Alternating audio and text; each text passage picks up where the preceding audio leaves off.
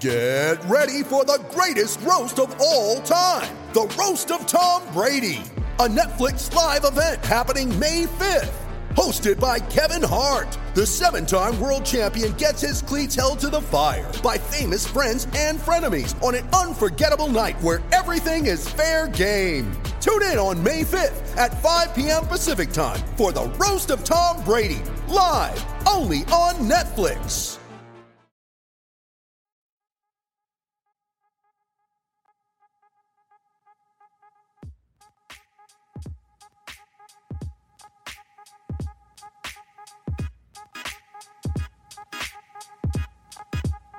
What's going on, people? Welcome to the post-game number crunch.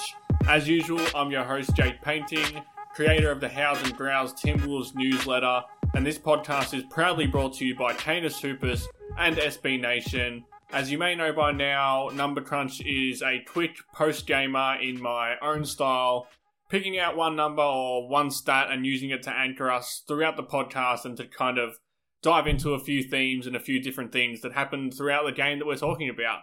As usual, I'd like to give a shameless little plug for the Howls and Growls newsletter. It's my newsletter made with a fan perspective and not a journalism or reporter perspective, and it's got loads of content content on there coming every single day. And look, if I get one subscriber per podcast, I'll reach my goal and turn this into an actual self-made full-time job. So if you're able to support for just three dollars a month for content, obviously the podcast is on there as well, but you get writing content, X's and O's breakdowns, video content, player ratings after every game. So if you can subscribe, if you're able to, head over to howls and growls dot substack dot com or just follow the link in the show notes. Anyway, there were more important things happening today because we are finally back. The regular season is upon us, and man, it feels good to get things kicked off for real. No more preseason stuff, real basketball. And it, it did feel really good, kind of, until it didn't. And it, and it felt really good until the Oklahoma City Thunder decided to claw back a sixteen-point lead and really make us all kind of sweat as we watched it. Still, the Wolves held on, shook off some rust, got some game tape to pour over, and ran out one fifteen to one oh eight winners in the season opener. Uh, before we get into the actual number crunch, I think it's more important to remember that, yes, there was a little more than a little clunkiness. Yes, they shit the bed a little bit in that third quarter.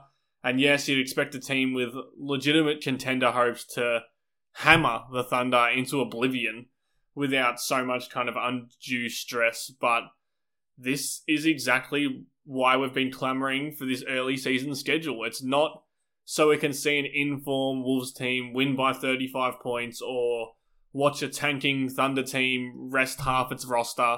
It's so the Wolves can have this time to figure out the multitude of things that they need to figure out on the fly without having to do it against the league's heavyweights. If this was against a playoff or, God forbid, a title contender, then those weird periods of chemistry building all of a sudden happen in a big loss, and instead they happen, they can be fixed, and they can be added to the memory bank of these players while still getting away with a win and progressing that tiny little tiny weenie step closer to being a fifty plus win team.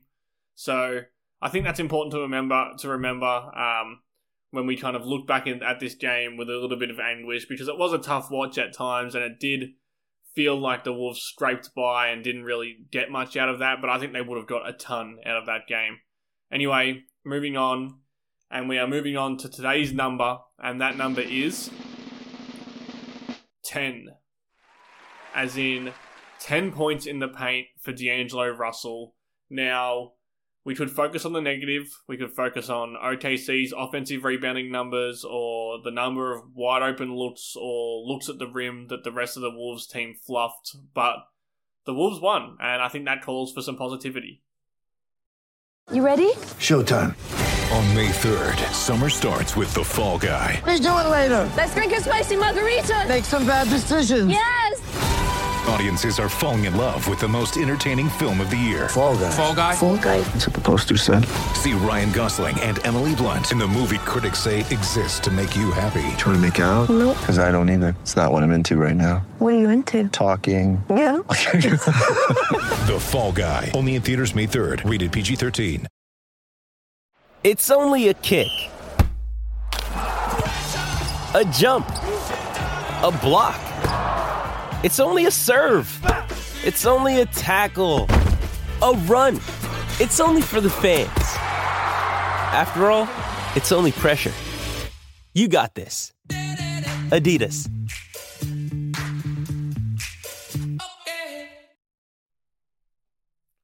And that positivity really should come in the form of Russell's aggressiveness and his assertiveness, because that hasn't always been the case or always been his strong suit. However, of the seven shots he made in this game, five of them came in the paint for ten points. For perspective, D'Lo only averaged four point five points points in the paint last season and five points in the paint the season prior. Now, he probably won't score ten a game. That would have had him in the top twenty-five league-wide last season.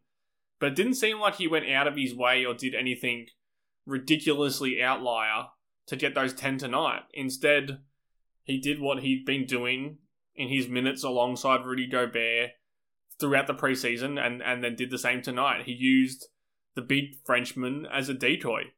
While we were all kind of rushing to, to crown the D'Lo pick and roll as, as a lifesaver for this Timberwolves offense because of D'Lo's ability to make passes out of the pick and roll, this little wrinkle has popped up consistently in the small sample size that we've got so far. You can probably see it in your head. Instead of throwing lobs or throwing pocket passes, D'Lo is throwing these fake passes or these look-offs and using the immense kind of roll-man gravity that Gobert possesses to get buckets for himself instead. He had two of those fake pass finishes alone in this game, another and another play where he used a little hesitation move while he was standing next to Gobert to kind of freeze the defense and get a lane for himself. And I think maybe the most impressive thing is that Russell is really twisting one of his deficiencies in, and, you know, one of his disadvantages on the court into being a positive. It's been clear so far that teams have been instructed to stay home on Gobert when D'Lo is driving the ball. He's not a great finisher, and he's often been reluctant to even try and finish. Um, rim protectors are purposefully allowing him to get a lane in the fear that they will leave Gobert to stop D'Lo, and they'll have Gobert climbing over their backs for a lob dunk or for a rolling finish. And, I mean, that's good coaching. That's that's what they should do. They're taking away the biggest threat on the court in a pick and roll, which is Rudy. Um, but D'Lo has quickly figured that out, and he's spinning it to his advantage. And that, in turn, allows him to have nights like he did in this season opener. He wasn't the star of the show. That that was Gobert himself, alongside probably Jaden McDaniels, who just had an awesome night as well. But D'Lo was able to grab twenty points, ten last quarter points, by manipulating the defense from the inside of the paint. And that's not something we've always been able to say about D'Angelo Russell.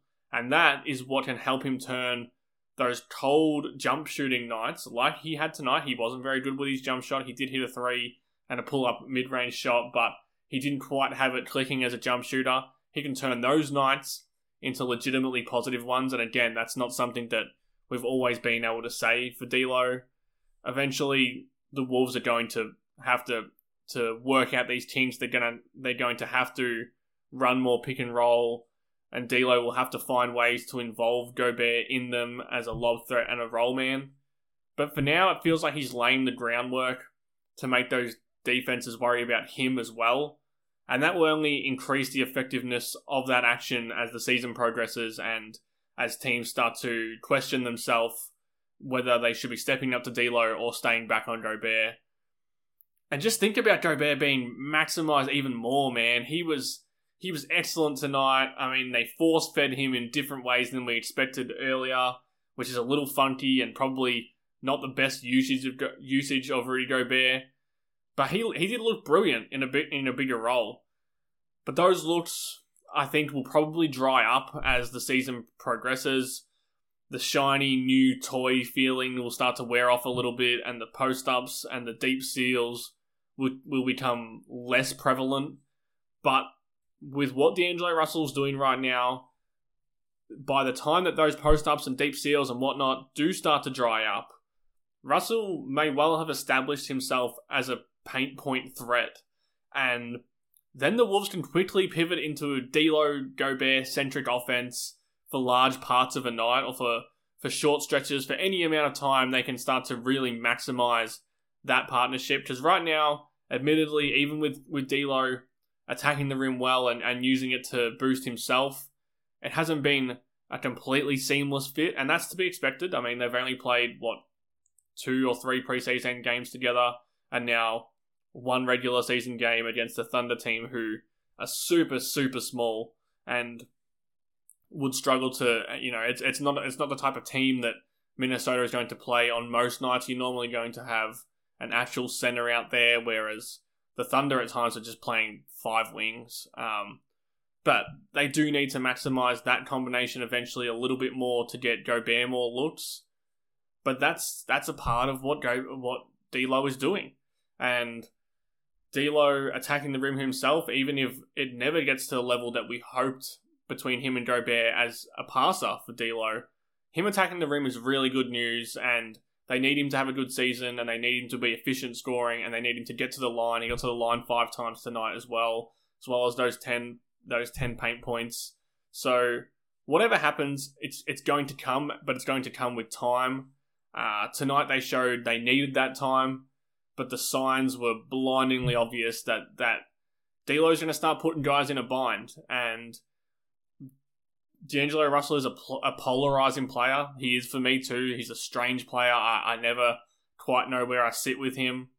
But if he's attacking the rim, if he's scoring, say, seven or eight points in the paint each night instead of that five, um, that makes him an infinitely better player and an infinitely bigger threat in the pick and roll, and, and eventually will maximize Gobert as well. It's going to be a fun season, man. I'll be I'll be here all season long, punching out these quick hitters after every game. So I will see you next time.